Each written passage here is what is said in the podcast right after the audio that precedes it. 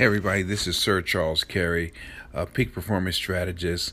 Mindset is the answer. But today I want to talk to you about something a little bit different. If you are an entrepreneur and if you really see the value in what you do as an entrepreneur, you want to share it on Anchor. Look, Anchor is a great place to do your podcast.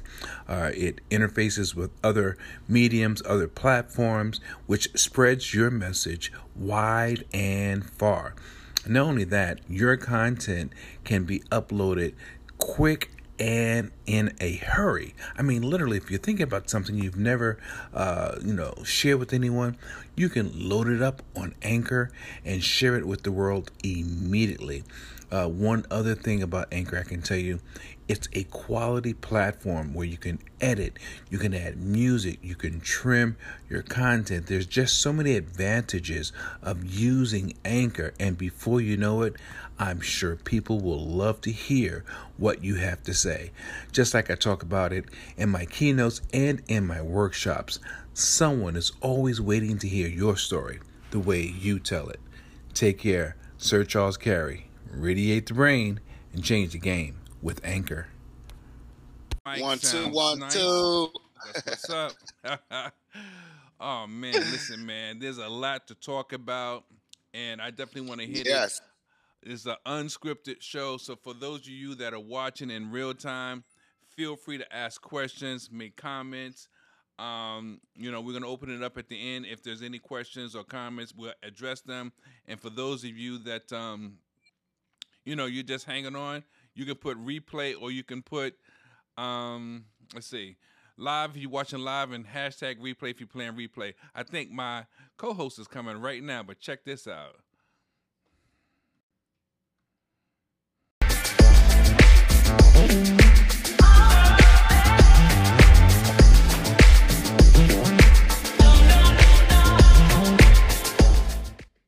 That was quick. hey. What's going on? Uh, once again, folks, Sir Charles Carey here, my co-host K Fit, and we are back for another live segment of What's Your Come Up Story. Everybody's got a story, and today we're featuring none other than one of the DMV's finest, although he's residing somewhere else today. Um, yeah. Recording artist Success. What's going what on, do? man? What it do? How y'all doing? How y'all doing? Good, good. good. Nice to meet you. Nice to meet you as well. Yeah, so um, I mean, you know, like I said, it's unscripted, so we kind of go in deep. Uh, we get the skeletons out the closet, we dig up the bodies, and we just let them lay there for a little while. All right. So look, man, you know, I know we've known each other a long time, ever yes. since we was in the studio way back in the day when I was primarily only speaking. And man, you have grown by leaps and bounds, talking about literally, I'm talking about psychologically, uh, as an artist. Um, and I think that's just tremendous because, you know, we've got a way of looking at things. We say a lot of people don't make it out.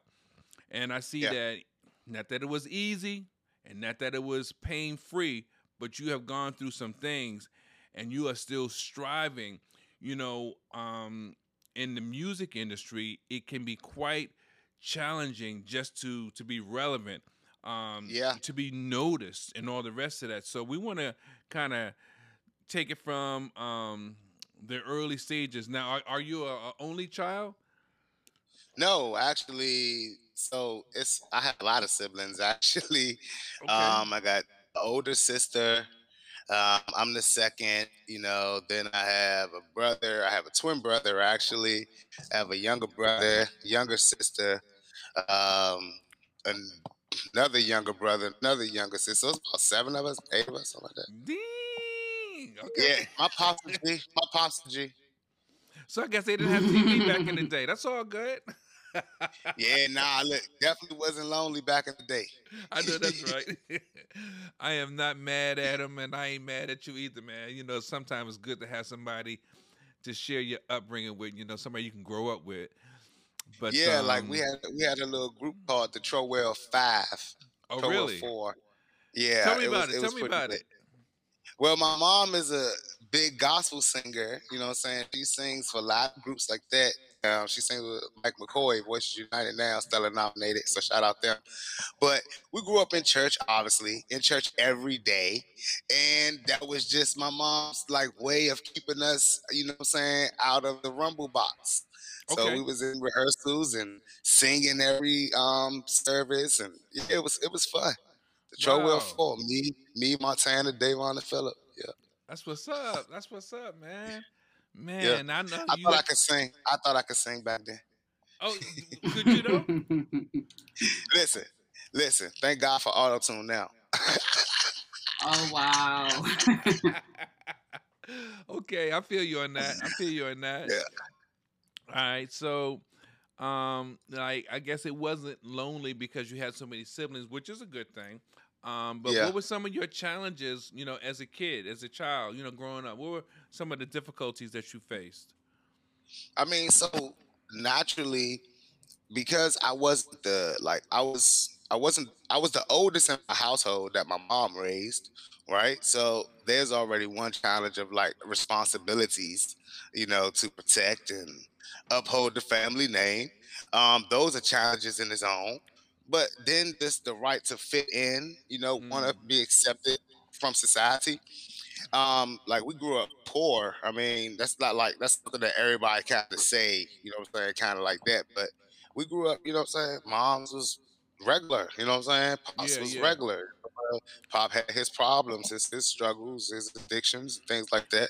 Right. Um. Right. So you know, naturally, you know, it was it was a, a balance between knowing you're not a man, you know, but kind of like wanting to step up and be one really fast so you can handle stuff.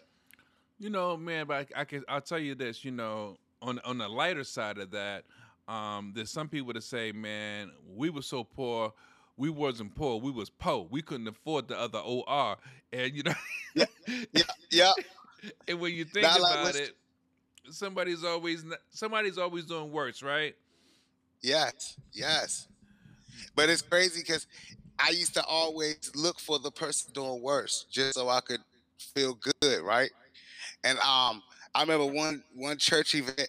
My mom had us hold up the church bus. We thought the uh, the new Griffey's had came out, you know, and we was really excited. And she pulled up and she had bought us all the Griffey lookalikes from the, pro wing editions. You know what I'm saying? So she tried. It was like mom's definitely tried her best. Halloweens and stuff like that. Mom made the costumes so we could be who we wanted to be.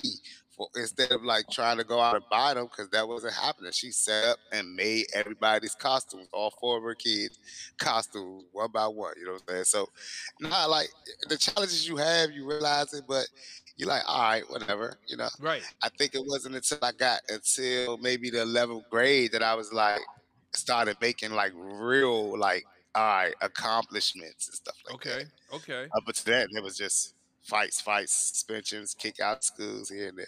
Look, that reminds me of my son, man. I remember when Jason Kidd was still playing basketball. My son said he yeah. wanted a Jason Kidd jersey, so I, I went to uh, Dick Sporting Goods and got him one. I ain't go to Mitchell, Mitchell and Ness. I got him one for Dick Sporting Goods. Then he told me, he says, "Man, Dad, ain't this a real Jason Kidd uh, jersey? Because they saying it's not." I'm like, "Oh man, oh man." So now I gotta, you know, I gotta tell him, you know, you know, oh man, it was crazy. But so I can, I can relate. I can relate. You know, look, I have, a, I have three teenagers now. Uh-huh. So so that growing up molds me. It's like, all right, I try my best to get them everything that they ask for. And it's like sometimes it be really extreme, it's like really ridiculous, but it's like, all right, if they want it, like I gotta try to make sure that they have it. Um, now my my middle son Cam, he's starting to get into the fashion stuff like that. So that's one is that's breaking the bank so far. Wow. well, look, man. Look, I, I got I, I I have a colleague I know that in this era, which is crazy, but all of his kids, like most kids, they're into technology, but they all want their own console. So they all got their own PlayStation. They all get their own yep. Xbox. They all get their own games. Yep. So you know that could be costly. So I understand. Oh, but it's a mess. All my kids the exact same way. Wow. All of them all of them except baby girl got their own system. Okay, okay. You know? Well, I want to bring K Fit in on this. Um, K Fit, I know you got some questions, and we're gonna go back and forth like we normally do. Let's hit him with some questions, and then uh, we see how it turns out. Okay, so my first question for you is um, pretty simple, straightforward. If you ever have the opportunity to have a conversation with yourself, what advice would you give your 18 year old self? You know what? It's funny because this is a question that I ask to myself all the time. Now, on the on the on the hilarious side, it would be don't go to that girl's house on December third, and it's for 2000, right? It's go take your SATs, bro. That's what you should do instead of ducking it to go have sex with some girl, right? But of course, the real answer would be go take your SATs, bro. You know, like like focus because I had a whole lot really like when I was 18, a lot of people I don't even tell this story a lot. Like my, my family knows it. But I was 18, I had trials for the Phillies. You know, I was already invited to do spring ball straight out of high school and possibly be drafted in Major League Baseball. Um, I had plenty scholarship offers in um, football because I played quarterback and defensive back. Um, but the reality of it was six months, you know, after December, uh, I found out I was having a baby, you know, and she was six months pregnant, and it was kind of man up, make a decision time, and I went to the Navy instead, you know. So that's oh, where wow. my story kind of turned, you know, at 18, like already having a kid, you know, already in the military, already hated, already hate life, and already a victim of um, society. You know, I'm already in the court systems at wow. that point. You know, child, child support on you at immediately. Yeah. Seems like in Maryland, you know what I'm saying? So I'm 18. Like I said, that's more of that pressure that I had as a kid, thinking I got to grow up fast. Because now at 18, I'm like, while all my friends was going out to parties and going out to hang, I was going into the military. Well, tell us a little bit more about that military life. What was that like to you? So honestly, military lasted 15 days. Really? Before they mm. before they before they kicked me out. Okay. You know, um, I was always like kind of like a leader, but you know mm-hmm. how sometimes you don't harness your true natural talent until you see it in yourself. I didn't. I tell people I didn't harness my natural ability of a leader until about three years ago. So really? the whole time I'm the, really so the whole time I'm in the military for those 15 days, it was a battle of power. It was a battle of supremacy, not a battle with authority, but a battle of why is he better than me? A battle of why why is this the way things are done?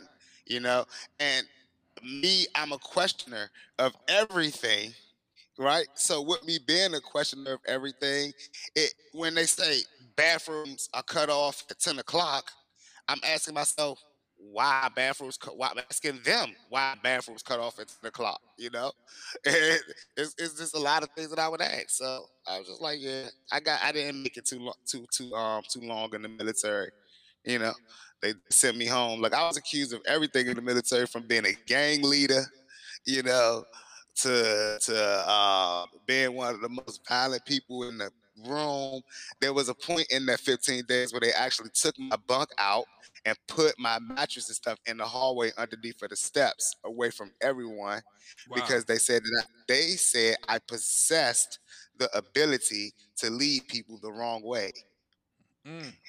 You know, mm. so what what's crazy is like fast forward to like my last real job I was passed over for um, promotion several times, and I was a DOD civilian police officer. So what I was, I was really trying to get sergeant, lieutenant, things like that. And I would sure. bust my tail. I would, I would work doubles, sometimes triples, and still come in the next day. You know, get, go in at twelve, get off at five in the morning, be back at twelve, stuff like that and it was really putting a stress on my household because it was putting a stress on me trying to like uh, um, be perfect for this job, you know. Sure, sure. So sure.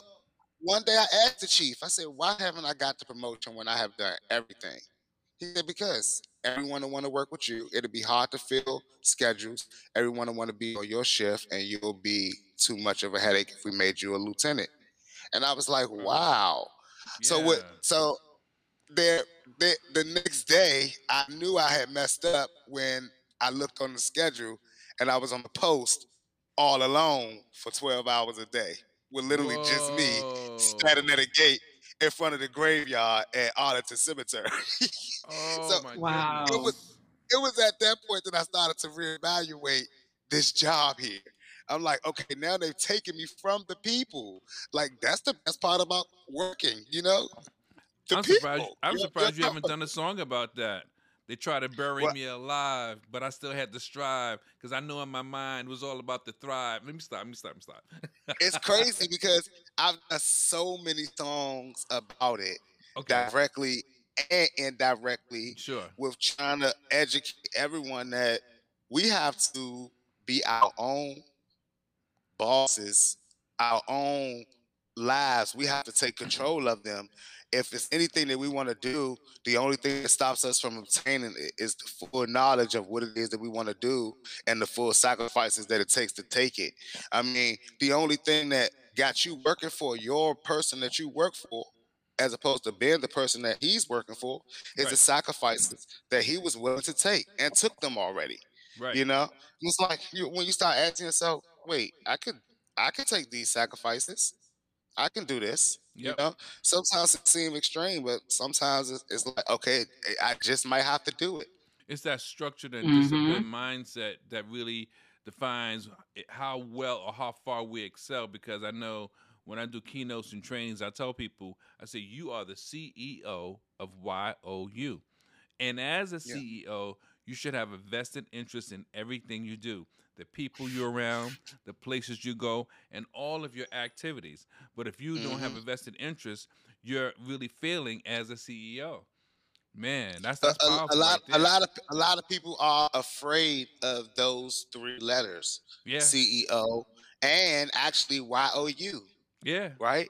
True. That. They're mm-hmm. afraid of those letters because those now address a higher responsibility that you have to put on yourself. Exactly. That's some people just right comfortable. Some people comfortable with just saying, "Hey, they told me to do this. I know if I do this every day for two weeks, I'm gonna get my check." Yeah, true that. Mm-hmm. True that. Mm-hmm. What else you got, Very K-Fit? true. Tell me about what is your greatest strength? So, like, honestly, my greatest strength is my. I call it my sunny side of of viewing the world. Right. Okay. Um, I, I kind of have gotten this far unknowingly, knowingly, looking at everything like, huh, it's it's life. Tom- tomorrow will be better.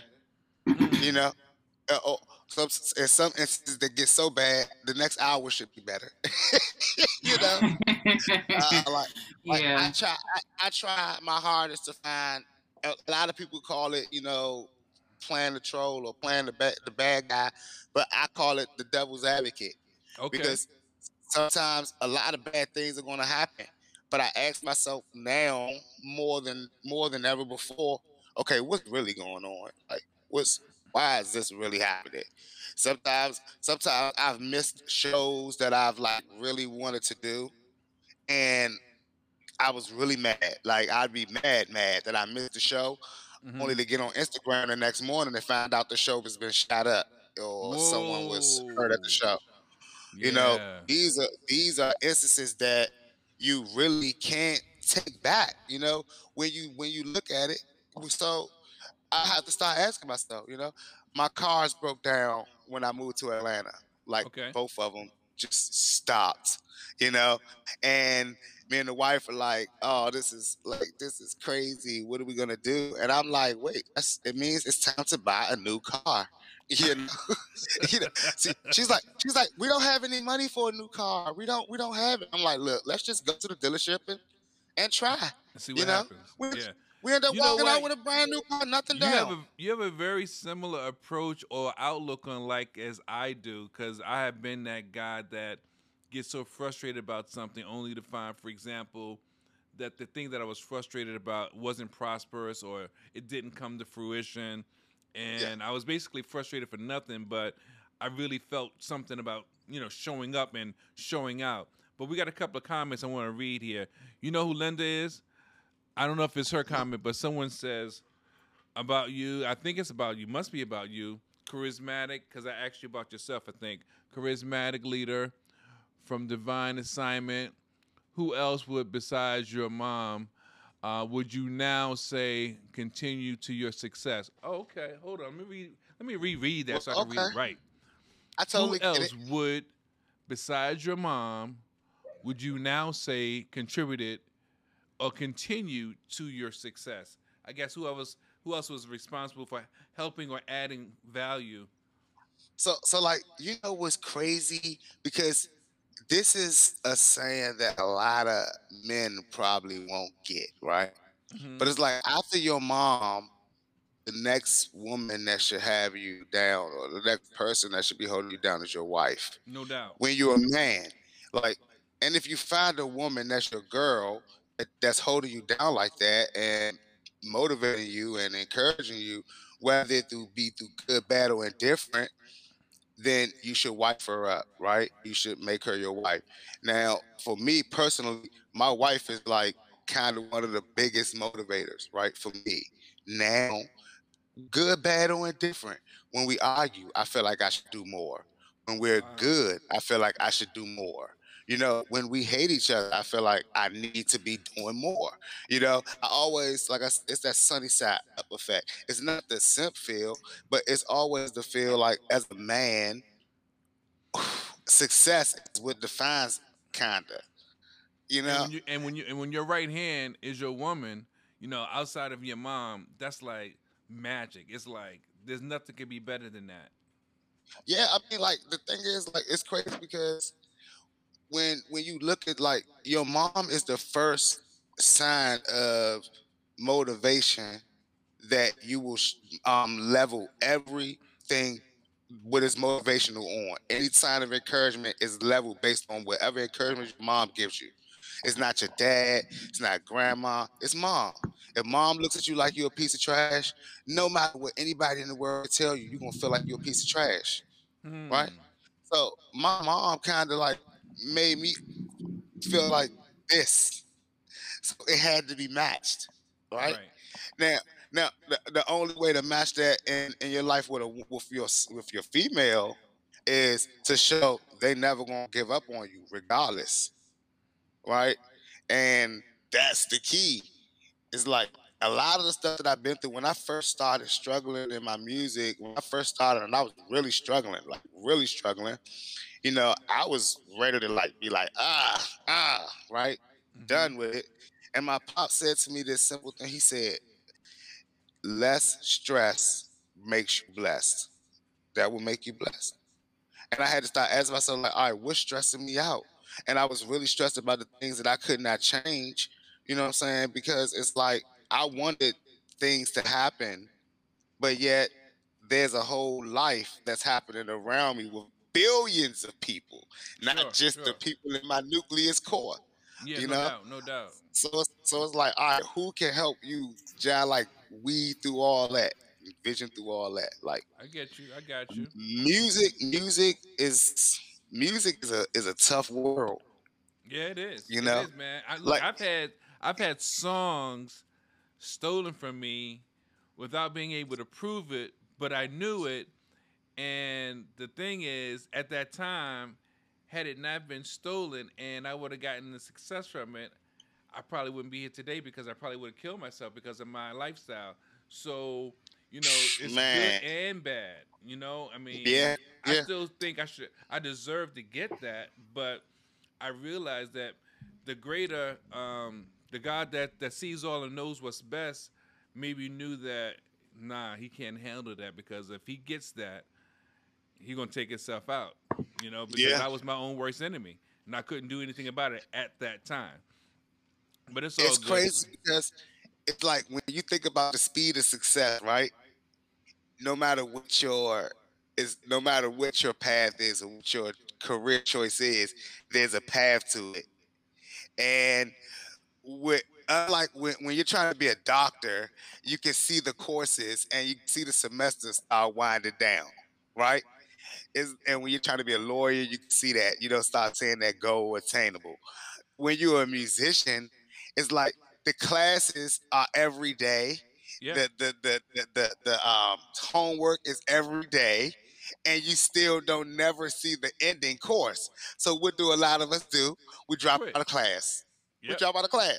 Yo, but see, you that's know? the life of an entrepreneur, regardless whether it's music, art, um, speaking, or whatever. But see, it, yep. man, you know, you are. this is my opinion, of course, and I know I could be wrong, but I think in this business and for a, a man of your age, you are beyond your years because a lot of people don't realize that until it's too late.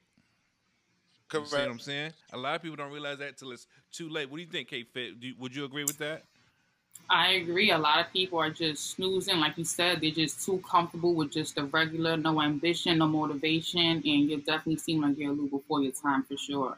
Yeah, man. Because yeah. The, the, way you even your your vocabulary and how you express it, I hate to say it because I'm for my people, but I'm also a realist, and a lot of us are about some mess, and a lot of us ain't trying as hard as we should. But we aren't, we don't we don't show up like we should, meaning that there's an intelligent yeah. side to us that people downplay, and we downplay it, trying to be cool, trying to fit in, make it look like yeah, it's all good because we got that swag. You know, I'm swagger. Uh, what what it do? What it be? What, what are you saying? You yeah. know, speak yeah. like a businessman. Speak like a professional. Speak with intelligence, and let those that are looking in know that it's cool. If you want to call it that, it's cool to be square. It's cool to be straight laced. It's co- it's cool to be able to articulate what it is that you feel and think, letting these other people know that have these contracts for you that oh we can't pull yeah. a fast one on this one. He knows what time it yeah. is. Like honestly, I tell a lot of artists, old and young, my age that I meet, like you have to understand something. You can't want to fit in a circle but then praise the people that are not in that circle as the legends, as, as your goats and as your greatest people. It's like a lot of people you ask, who's your goat? A lot of them we Jay Z, Jay Z. Mm-hmm. I'm like, all right. Well, if Jay Z's the goat, then why are you rapping about drugs, thugs, and no hugs, and whatever the case may right. be? You know, it's like you got to understand something why what is the things that you really ask yourself uh, uh, you have to ask yourself what are the things that you really want out of yourself? A lot of people say things that just don't hold up to what they really want you know? Um i think i've never been i've never when i first started i was managing artists you know? oh wow okay. Like i was songwriting in the background. Okay. i've always been like the in the room with the people with the suits, right? So it's like, well, for me, it was like sitting in the room with them and they'd play a beat and it's like, success, write something to that, you know? And it's like, oh, I got something for this. I'll give them this, you know? And it's like, I'm starting to realize how this system is moving and I'm asking myself, wait, you know, what's stopping me from now going to the next level? Mind I see that is, about I see that experience you have there as um, a career on the back end waiting for you when you finish as an artist or when you get close to finishing yeah. as an artist because I mean mm-hmm. that's just the ultimate, you know, because yeah. that's I tell people when it comes to trying to get ahead, whatever, if you want to play a sport, let's say, and the roster's full, you can't play because the roster's full. There's always the mascot, sports journalist, sports therapist, coach's assistant, assistant coach, you know, there's so many other things you can do and stay in the game. And if you yep. do that, that provides you with a different perspective on the whole game. So that when the opportunity comes to get on the field or the court, you see it totally different than the guy that yeah. has only been on the court. And you can also use that later in life, or you can just use it when that opportunity opens up to you. But I want to get to some more of the nuggets, man. Um, K Fit, give me some more questions so we can, you know, kind of like weave it in and out of uh, the whole conversation. What other questions you got for success? Sure. So my next question for you, I feel like everyone, you know, has thought about this at some point in their life. You know, if you could have an alter ego, who would you be? It doesn't have to be something scripted, such as a DC Marvel comic book character. You know, it can be something that relates to your everyday life. You know, so maybe you need to be faster in something. So you want like the, you know, speed of light or something like that. I think or... he already got an idea. like for me, reaction. I feel like I would have so many different alter egos. Like I would have an alter ego for every day of the week. no, like honestly, I feel like I do have alter egos. Wow. Okay. For every day of the week, right? I've already been like classified with a lot of like crazy stuff. Like people call me crazy. People have called me genius. People have called me um angered, angry. People have called me everything under the sun, right? Um, mm-hmm. but when it comes to alter egos, like I, I believe success is my alter ego because success is nothing like K Ron. you know. Um, honestly, like if you if you meet K Ron, K Ron is like angry all the time. K Ron is like don't trust anybody, don't want anybody around him. Um, I don't like to talk to people, you know. But then there's this my label call it an on switch. They say you have an on switch, right? When the lights come on, hey, what's up? What it do? What it do? What's good? Let's pop. Let's what, drinks, drinks, trees, trees. You know, and it's totally different from how I am. Like, there's mornings that I wake up and just sit there with nothing on for hours. No TV, no radio, no nothing, just silence. You know, um, there's nights when I'll sit there like that, no TV, no lights, just silence. But I know success for me, like no one successful lives like that. I, you know? I, would, I wouldn't say that. I, I think what for an artist, I think what you're doing when when that happens, whenever it is, I think that's very normal for certain artists because I'm like that. Sometimes I'll come in and I was trying not to always share, you know, how I can relate to it, but it's real. I'll come in with no nothing on as far as television, radio, no sound, and I just look right. around and I'm like, wow, this is nice. Just peace yes. and quiet. And don't have to have a conversation, don't need to do social media. And what yeah. that does, it gives you an opportunity to recalibrate, to refresh, yes, rethink, yes. Mm-hmm. revisit, receive. Look all those yes. re's. You know, you get the chance to re up on life and who you really are. But especially when in our lifestyle as musicians, you're always forced. It is it's, it's nothing, it's no other word for it, but you're forced to impress. Yep, you always on. And mm-hmm. the minute you the minute you stop impressing, you're done. What the F is wrong with it, him? Damn, like you see how he was acting? He act like he couldn't take the time to sign an autograph. Who he couldn't take time? Yeah. I just asked him, do you ever, you know, collaborate with somebody? Later for him. A lot of art, a lot of artists, a lot of artists that fail look at everyone as competition. Mm. A lot of mm. artists that make it look at everyone as motivation. Mm. You know, it's, it's, it's perspective. Yeah, I'm my biggest. Yeah. My biggest competition is me. And as long as I'm honest with myself, I should never put anything out or say anything or show up uh, and, and make myself look bad. Because to me, I'm not just doing the craft, whether it's speaking or music.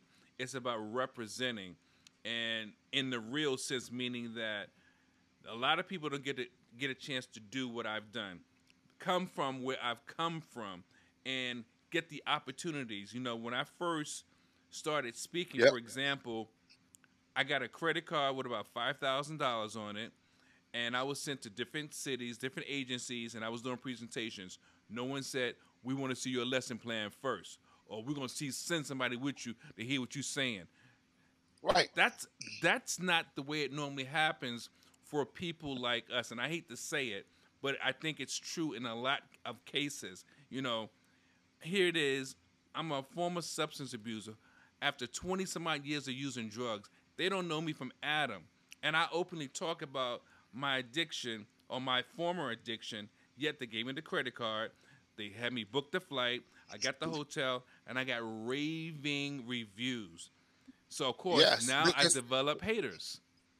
Yeah, because because what people people don't understand is, and what I didn't understand is, we think that we're people in society's eyes, in the public eyes, we are people, but society, that's where the big butts come from. You know what I'm saying? That's where the moves come from. And we are numbers. And yep. as long as you don't mess up your number, you can get whatever you want to get.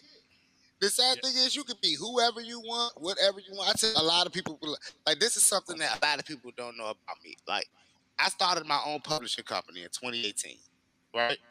Um, once I started my own publishing company, I did what I did. I was my first client, obviously and I had another artist that I consulted, and I had pretty much told him, like, look, this is what we're gonna do. You're not with me, you're not signed with me, but we're gonna try this. If it works, then we're off and running, right? So six fast forward six months into 2008, um, 19. Now we're in March of 2019. We're making money, and it's like, wait a minute, this is working. Let's go ahead and make this a solid business. Let's get EIN numbers. Let's start moving like a business. Now, as soon as I did that, I'm like, all right, we know this work. I started looking for my first artist. This is 2019 March. I signed my first artist, and of course, again, I tell him, give me six months to a year. I need you to trust me. Six months to a year coming. His whole life has changed. He's happy. We're happy because now we're a business making money. Fast forward to the day, I have 23 artists signed to me. Right? Ooh, nice. Now, a lot of people look at me and they're like, oh, how do you do these things? Like, it's no way that you're an artist and you're making this living. You're living as an artist. And I'm like, well, it's one thing, it's one gem that was told to me that was never told to me by anybody that like um in my circle, right? That was told to me by RCA Records exec. He said, Yeah, six, you got everything, but you don't got numbers. You know? And I didn't mm. understand that. I didn't I didn't understand that. I, a lot of people when you hear that, you think numbers and streams, numbers and sales, right. numbers and this. Exactly. But it's it's it's not. It's how many people trust you. How many people trust you to take their career to the next level? Because right. honestly, that's where millionaires and billionaires are made. Mm. You know what I'm mm. saying? Yeah. It's like now my, my publishing company hosts 23 artists. A lot of people don't know that, you know. I don't speak about a lot of things like that because it's like, hey, this is me working because for years, I was that guy that always run out and say, "Hey, try this, try this with me, try this with me," and everyone would laugh at me. And a lot of the times, I would fail only because of the laughters. Mm. So, what were what were as an artist from your musical side? You know, we gone beyond the military now. As an artist, what were some of your lowest points as an artist? All right, so you know, like this, my my lowest point as an artist, like my artistry side, when I walked into, I was writing for Sony Records, and I wrote for a lot of artists. Um, I had walked into the to the building, and I had asked them for a deal, and they pretty much laughed laughed me out. You know, they said you'll never get a record deal, just stay a writer. Just stay a writer. And they offered me 80 20 at the time. Mm. And I mm. was like, you know what? I don't want 80 20. I wrote an album and I wrote that album and I walked into Wale, right? And obviously, Wale didn't know that I was putting my albums out on Reverb Nation at the time and really trying to get my name out there. But I handed him my album. And then two weeks later, I hit my record like globally, you know, like worldwide but it's okay. not my voice. It's, it's, it's Wale voice, you know. Oh, so, stop playing. Oh. so it was only to wake up on Twitter at this time when Twitter was like still new. I'm like, dang, I got 25,000 followers. I woke up one morning, I had 200 something followers, and it was 25,000 additional followers. And I was like, what happened? I hit the notifications, and everyone was talking about how could Wale do me like that, you know? And that was like a moment for me when I had to really like understand. All right, this game crazy. They not your friends. No doubt. You know, it's like if you're gonna make it, you're gonna make it. You know, but I mean, we talk about we talk about lows. Man, there's a lot. You know, there's a lot. There's this there's shows when no one shows up. You know, yeah. there's shows when it's just you yeah. and whoever the owner is, and you ask him, "Can you hold my camera?" And you still perform. A lot of people will not perform. A lot of people did, don't perform when it's just them. Right. You know, but these are lows, you know what I'm saying? But yeah. thinking thinking tours was going to happen and auditioning for shows, and only to find out there was never a tour. You know, um, like paying a lot of money to do these things. These are lows, but they made me who I am today. Yeah, I, I can I can relate because I have booked rooms, paid for it in hotel spaces, and had no shows and things like that. So I know what you're talking about. I really do. Yeah. Now, were there any other tragedies? Because the reason why I'm asking this is because well, I know I had lost track of you for a while, and then I heard some things about you, and I was like, "Oh snap! I didn't believe that happened." So yeah, so like, in 2013, I like in 2013, I definitely like I got shot in 2013. That was crazy, you know. That didn't happen musically though. You know, that oh, was like two teenagers like trying to rob me. You know, at the time it was crazy because so in 2013, so let's let's put it like this. In 2019, I started to get sick, right? Um, I noticed that I went to the doctor. They found out my left kidney was done for it, right? Like mm. done, Jack, no more working. So you got one kidney. Um, so I started really getting sick and like just like missing a lot of work, mm-hmm. actually losing a lot of jobs, you know, in and out of hospitals, sometimes two weeks at a time, three weeks at a time. So this is 20, 2009 all the way till about 2011, you know. Now, what's crazy is I'll tell everybody this on the air, like my mir- my miracle for me wasn't just like stress, you know what I'm saying? Like it was just like finding like being able to medicate myself the way I chose to medicate myself, being able to move how I wanted to move, and like that. eventually, it is it's like you still get sick, but yeah. without the pressures of having to be somewhere. You know, it's like, all right, no one can tell me where I have to be, so no one can fire me anymore. You know, it's like yeah. these stresses are off. So this is not like you want to kill yourself because you can't keep a job, right? Because that's what a lot of people do. Like they're like, oh, yeah. I want to kill myself. But so in 2013, I, I, finally started getting my life on the road. I bought myself an iPhone 6S, and I was really excited, you know. and look, listen, I bought the phone. I wanted the phone because I was like, it's a 6S. It says 6S. I have to have this phone. I bought it, and I'm chilling in front of my house one night, waiting on some of my friends to pull up, talking on my cell phone, and two teenagers tried to rob me. Um, well, what they didn't anticipate on was me being raised by my pops, you know, and we don't we don't play that. We don't right. we don't take that. You know what I'm saying? So in the scuffle, he shot me. You know, he shot me while trying to get away. Now, what was crazy was I I I re, I was in the hospital only a day. I checked wow. myself out the hospital. Okay, I told Pac, him send okay, me home. I hear you. I hear you. Well, not only reason was because like this may sound this may sound like real over the top and real pro black, right? But when you young black in the hospital with a gunshot wound, I like to say they don't care, right? Yeah. And I was in the hospital the next day, and this this incident happened that kind of changed my life forever, right? So the doctor was talking, and I asked them what was wrong with me. Why couldn't I go home? And they were really like, they had me hooked up and trying to like keep me in the hospital. And I asked them what was going on, and no one wanted to tell me anything. At the time, they didn't know my wife was in nursing school, you know, so she's in clinicals about to be done at the time. Right. So they're talking, the nurses and the doctor are talking around her medical stuff, and I'm asking them what's going on, and they're not telling me anything. So at one point, she stopped them and was like, Wait, are you saying that he has a collapsed lung? You know? And she they was like, Oh, you're in the medical field? And she was like, Yes, I am in the medical field. What's wrong with his lungs? And they pulled her out the room, right? And I said to myself, wait a minute. Why are they pulling her out the room to tell what's wrong with me? Right. So when when she came back, she told me what was up with me. You know, she was like, Yeah, you kind of need to stay here.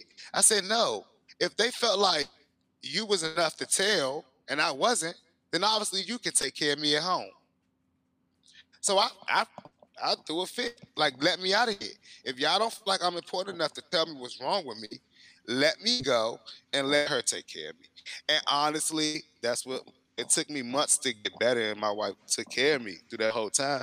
But right. psychologically, that was in 2013, wow. like Christmas 2017, 20, December 28th, 29th, 2013.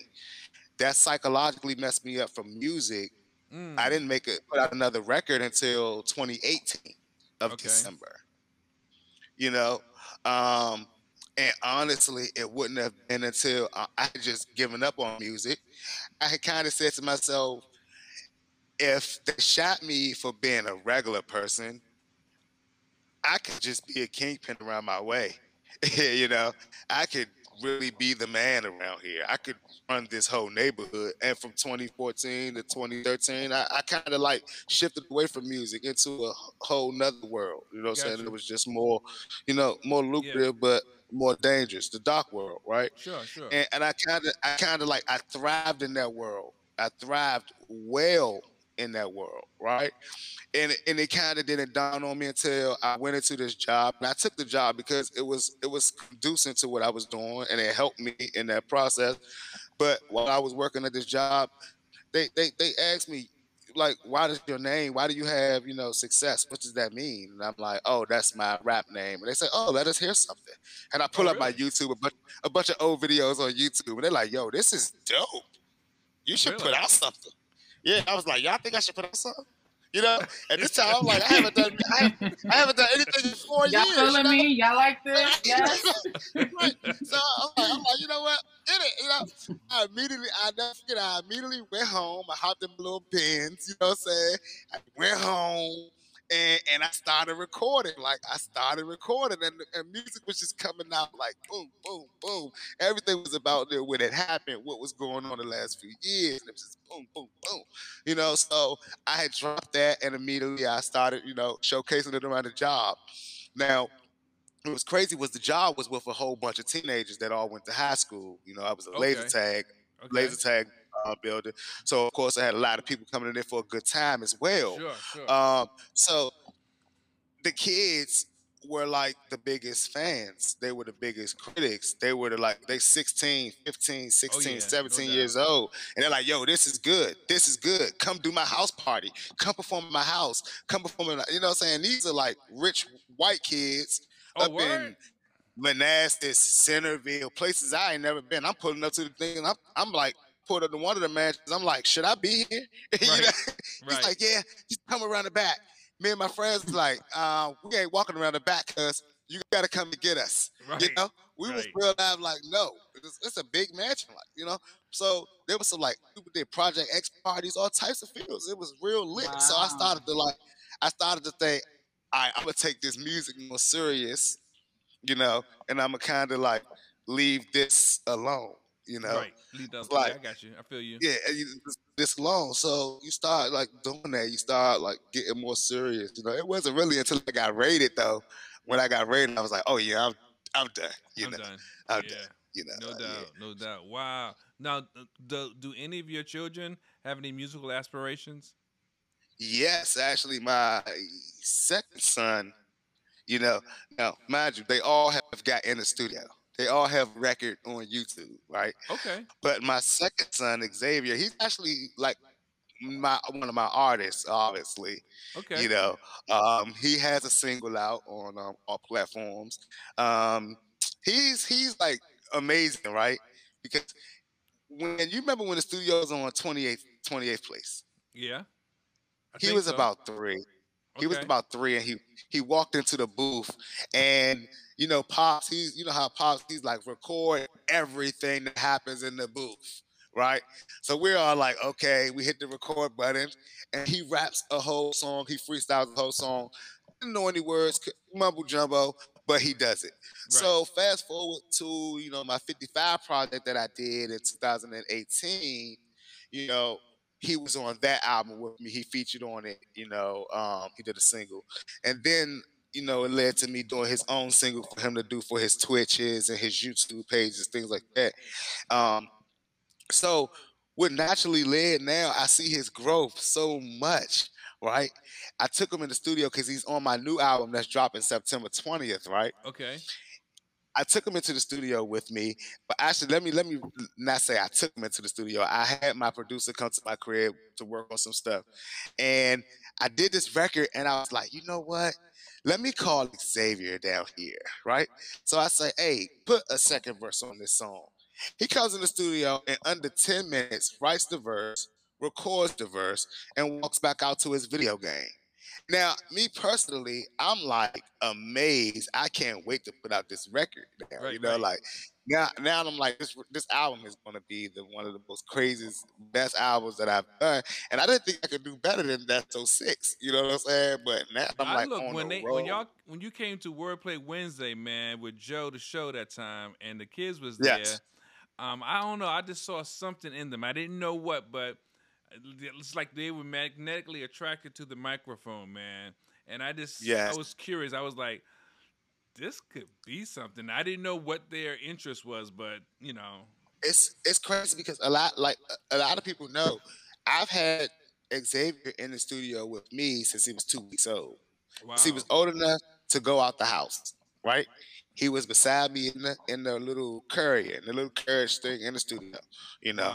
Wow. Um, now, every every big festival that I've done, they've always been on stage with me. All of my kids. Okay. Um, when I shot my video when my youngest son was old enough, he was maybe maybe three or something. He made his first appearance in that video. You know, so it's like my kids have always been around music because honestly, as far as they, as long as they've been born, that's all they know. Yeah, it's like the the jobs in between. It's like, wait, they don't even know that I've ever worked jobs. You know, they don't even believe that I've ever really worked for a person before. All they, they know is been, that I've yeah, done they've been uh, surrounded by the music so much. Wow, yeah. that's, that's that's powerful, man. I, I think that um, yeah, that's a because it molds their of, mental. That's the type it of mental. That's the type of influence we want to have with our kids. You know, um, you yep. know, it's just wow, mind blowing. And as a dad, you know, dads don't get a fair rap a lot of times. I know a lot of times yeah. um, men mess up. That's true. Um, women mess up too, but the dads that really want to uh, fare well, do well, be a presence, sometimes we or they don't get a chance to be that. And to me, it's hurtful. always stand up for the men because we need to be giving our props a little more. And I, I like what what you're doing with your kids, man. That's that's what's up. Yeah, like like it's crazy because the best thing that I think that I've always gotten is I've never gotten a bad rap. Even my baby mother, who I can't stand to life, you know what I'm saying, won't speak. We on like don't even have each other's contacts. Like, you know, that's how bad it is. But I've never got a rep of being a bad father that could stick because she's tried it, but the public knows me, right? right the, the right. street the streets. I'm not. I'm not a, a turtle. I'm active in the community. So like everyone knows, they see my kids. They see all five of them. They see the raising. They see the structure. They see the the headache. They see the the growth. You know what I'm saying? Yeah, journey, and it's like no so. That's one thing that I've always been blessed with because I've never been held down to a structural job. I've always been like first day of school, take my kids to school every day. Actually, this is the first school year that I didn't take. I'm not taking my kids to school. you know, it right. kind of like a, a, shift. Like, but okay. it's funny how things are happening, right? Because, like I said, for all their life, every day, I've been, I'm taking them to school, pick them up, attend whatever school meetings or crises, yeah. whatever happens, right? And I'm happy with this role as a father. Yeah. And exactly. Then, I, COVID, I then, then COVID happens and school is like virtually, you know, and it's like again, I'm a sunny side up guy. Now I'm allotted the time to be traveling more on the road, touring and doing more things with the music and the business that is flourishing. And I don't feel like I used to feel when I go on the road. I used to go on the road and be trying to like kill myself to make it back before Monday morning because right. I don't want them to, you know, go to school. I do a show in North Carolina or South Carolina or or Miami and be driving all the way back after the show because I don't want to. I don't want them to miss school, and you know, no like it's it's that real. So now I'm more like free, and I'm starting to see a lot of things from that. You know, well, before we before we get to your upcoming events, um, K Fit's got some more questions for you, uh, and I yeah. want her to uh, infuse those questions. Okay, so my next question for you would be: Do you practice any health and wellness with all this going on in your life? So honestly, I'm a big 420 advocate. I am like put me on the front line. Like, I mean, I got a Jason right here beside me. You know, that's my only health and wellness that I believe in. Um, okay. I used to work out and things like that, but honestly, I only worked out because the pressure that the labels put on me when I was really like shopping for deals. It was like, you're too fat, you're this, it's not gonna never work, the look isn't right. And one of my friends, um, shout out my friend Dingle, but he trained me for three months straight, you know, every morning, working out three hours, running, whatever other weird exercises that he would make. And he said, so right around the third month, he's like, all right, you've lost the weight, but you've got to figure out a way to keep doing what you do. So we came up with this weird regimen where I would just, instead of drive to go and grab my trees in the morning, I would run to go get it, right? And that worked. It worked for a while. But after a while, I got to a point where I was like, you know, um, yeah, no, as long as you know. I, like I said, like I said, look, when I got shot, that kind of changed my whole life on everything, right? Okay. I walked into the hospital a week later, and the doctor said, the doctor looked at my bullet wound, my bullet wound, and said, "How did you heal so fast?" Now oh, wow. I'm looking at myself like, "What do you mean?" He's like, "What are you using? What medication are you taking? What are you doing?" I said, "I'm just smoking." Right? And this is another moment when I felt like the doctors molded my mental to understand something. He walks out the room, and I hear him ask the nurse, call down the chief doctor, right? He walks back in the room to me. He says, Give me just a minute. I'm waiting for the doctor to come down. When the doctor comes down, we're going to give you a final checkup and let you go. So the doctor comes down. He walked out the room. I hear him through the door. He says, This guy's completely healed. And he says, All he's doing is smoking weed. The, the doctor said, All he's doing is smoking weed. He says, Yes. Should I tell him stop?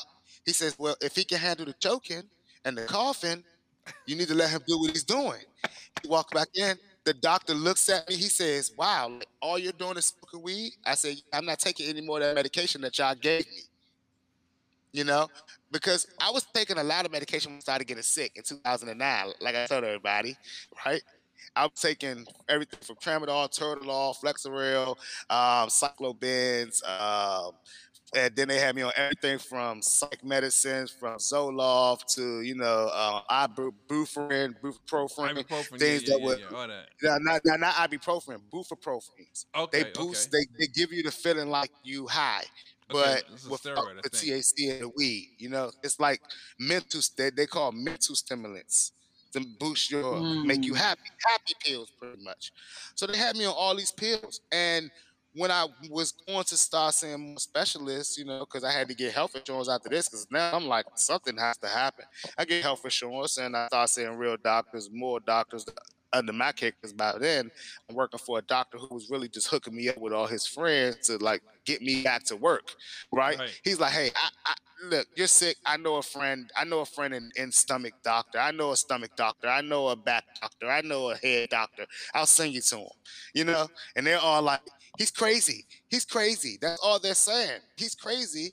And he's like, look, something's wrong. These are his friends, you know? so right. Exactly. Whatever. I get ins- I get insurance. They throw me on all these pills, and I start getting even sicker. See, it goes to prove that they are just copying what someone is telling them versus tapping into nature. Because it's a, it's a very similar thing. When I was first diagnosed with cancer, and my doctor was an African guy, Doctor Kankande, and he was like, "Well, you know, um, you know, this is what the diagnosis is. I said, so why aren't you telling me about what y'all do in Africa? Because in Africa, y'all don't take this medicine. He says, well, I said, never mind, man, never mind. Just tell me what I need to do. And I knew from that it's point way, on. It's, it's, way more cynical than that, though, right? Yeah, well, it, it's a game for them. Like, like they were referring you to their friends and are doctors. Everybody get yeah. a piece of the pie, and later for that, everybody. Yeah, Everybody. Like when I used to work at the doctor's office, every every couple of weeks there would be this, this person that walk in and give us all free sandwiches to push and pedal whatever medication they wanted to be pushed at the time. Yeah. And we take the free sandwiches mm-hmm. and the free samples, and if they if they fed us enough, and the doctor liked them, he said, "Hey, instead of give them that, give them that. Don't worry, it's the same thing." Yeah, whatever. We didn't man. know.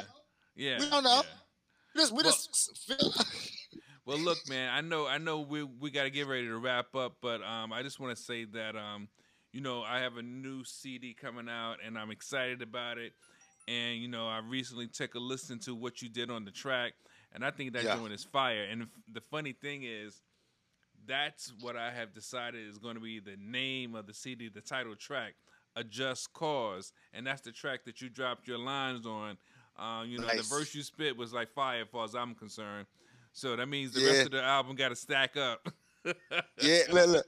We, we sat in the studio, me and my producers, and then Rich came down. You know, he came down and we sat in the studio, and I was like, okay, so let's figure out how to do this. You know what I'm saying? And I was like, all right, I, I literally rapped that verse seven or eight different ways.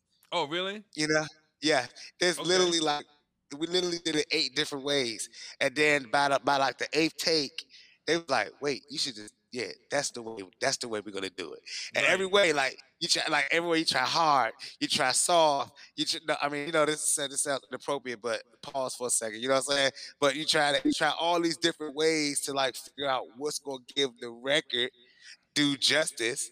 And then you're like, oh, let the record. Like sometimes I sit back and I'm like, all right, let the record speak. You know what I'm saying? Yeah, like, yeah, yeah. Because uh, you gotta let the song breathe sometimes, no doubt. Wait yeah. till you hear the final yeah. mix. I'm gonna have it all, everything mastered in the next couple of weeks. In fact, I'll see these maybe dropping around the same time. That's what's up. Yeah, that'd be dope.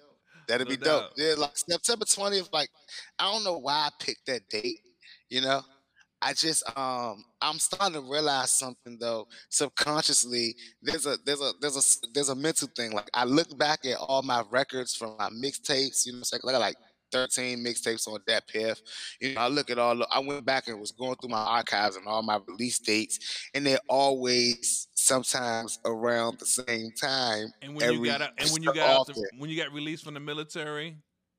Yeah, actually, that is because I got released from the military. This is a funny story, real quick. I got released from the military a couple of days before 9 11 happened. Right. And you know how I remember and, that? The song 2K. 2K, that's right. Yes, yes. I got that's one of my favorite. That's one of my favorite success songs. That 2K yeah. joint is fire. And I talk about like like I ducked the water wasn't mine. You know what I'm saying? like two days later, a couple weeks later, plane started hitting. I just yep. missed it. You know what I'm saying? It's like I just missed that because all my friends, one of my friends that I had there, Trusty, he called me and I'm like, man, where y'all? He said, man, we didn't even get a chance to finish boot camp. They sent us all to Iraq. Ooh, wow. wow.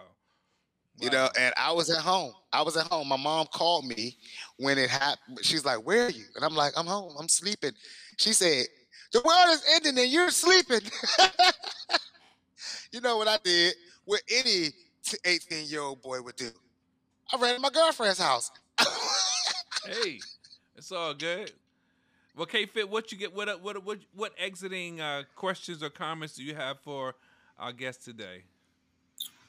Okay, so my exiting question will be for you. Is there anything more? Is this it? Um, was this something that you always knew from day one? Do you ever think you missed your calling? Was supposed to be something else besides this?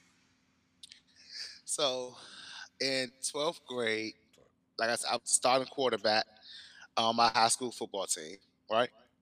And I was pretty good because I'm a student of whatever I do. I had to take music class, and I ditched music class every day. My music teacher walked up to me and said, You don't understand that if you focus on music and leave football alone. This is your true calling.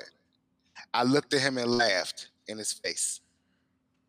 You know, now me stumbling music was an accident because when I stumbled into music, the funniest part about it was it was an artist that I was working with, right? And that and that artist was my partner, and I was writing, and he's like, "Whoa, let me see that. Let me use this." And next thing I know, he's taking me to his owner, to the boss of his label, which ends up being Warner Brothers, ah. and they're paying me now to write his whole mixtape. Nice. You know, I, and then fast forward a couple of years later, I meet a friend of mine who needs to have a project done, and he's now a producer for Cash Money. That mixtape ended up being something that he needed to get done to lock in his deal with Cash Money. Right. You know, even so, every element, I was always realizing that I was putting a lot of people in position.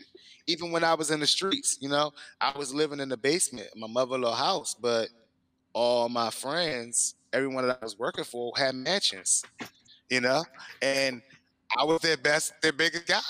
like they right. waited for me, you know. Yeah, yeah, they said, "Hey, we didn't want you to miss this," you know. but man, they all had matches. Man, so, you got you have a story. To, you got a heck of a story. I think at some point you have to get that book done, man. be honest with you. Yeah. And it would be great because I think you have your own get rich or die trying story to tell. You know what I'm saying? Yes. You know, I really yes. do. I think that's something in your future. Just uh, keep doing what you're doing. You know, stay in the graces yeah. of the Almighty. Uh, allow your spirit of discernment to continue to stay in you, within you, so that you can make the right moves, even if you don't know why you're making those moves. And um, look, man, I look forward to your September 20th release. And for those of you yeah, that are just joining, you're just catching the tail end. Um, we've been speaking to recording artist Success.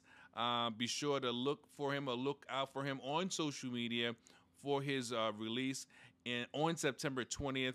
And if not, then just trust me, just stay tuned to my page, his page, so that you can catch a whiff of what he's really all about. Um, yeah. Man, all I can say is all the best to you. Continue success. Keep writing. Keep doing what yeah. you do. And if y'all haven't already, you know, so definitely go check out that SO6 album. You know, we almost at uh we over a million streams now on all platforms. Mm. You know, so it's doing really well. Um, and the, like I said, a fool getting rich, and there's a story behind that. You know what I'm saying? And everybody that knows me from the beginning knows that everybody been telling me I've been I'm a fool for even thinking about rapping. I'm a fool for rapping at this age. I'm a fool for not doing this. I'm a fool for that. But now the album is titled "A Fool Getting Rich." So yeah, man, September 20th. Y'all already know. If y'all ain't following me, S I X X E S S. I will be following you. It's a pleasure meeting you. Pleasure meeting you as well, K Fit. Radiate the brain, change the game, folks. Must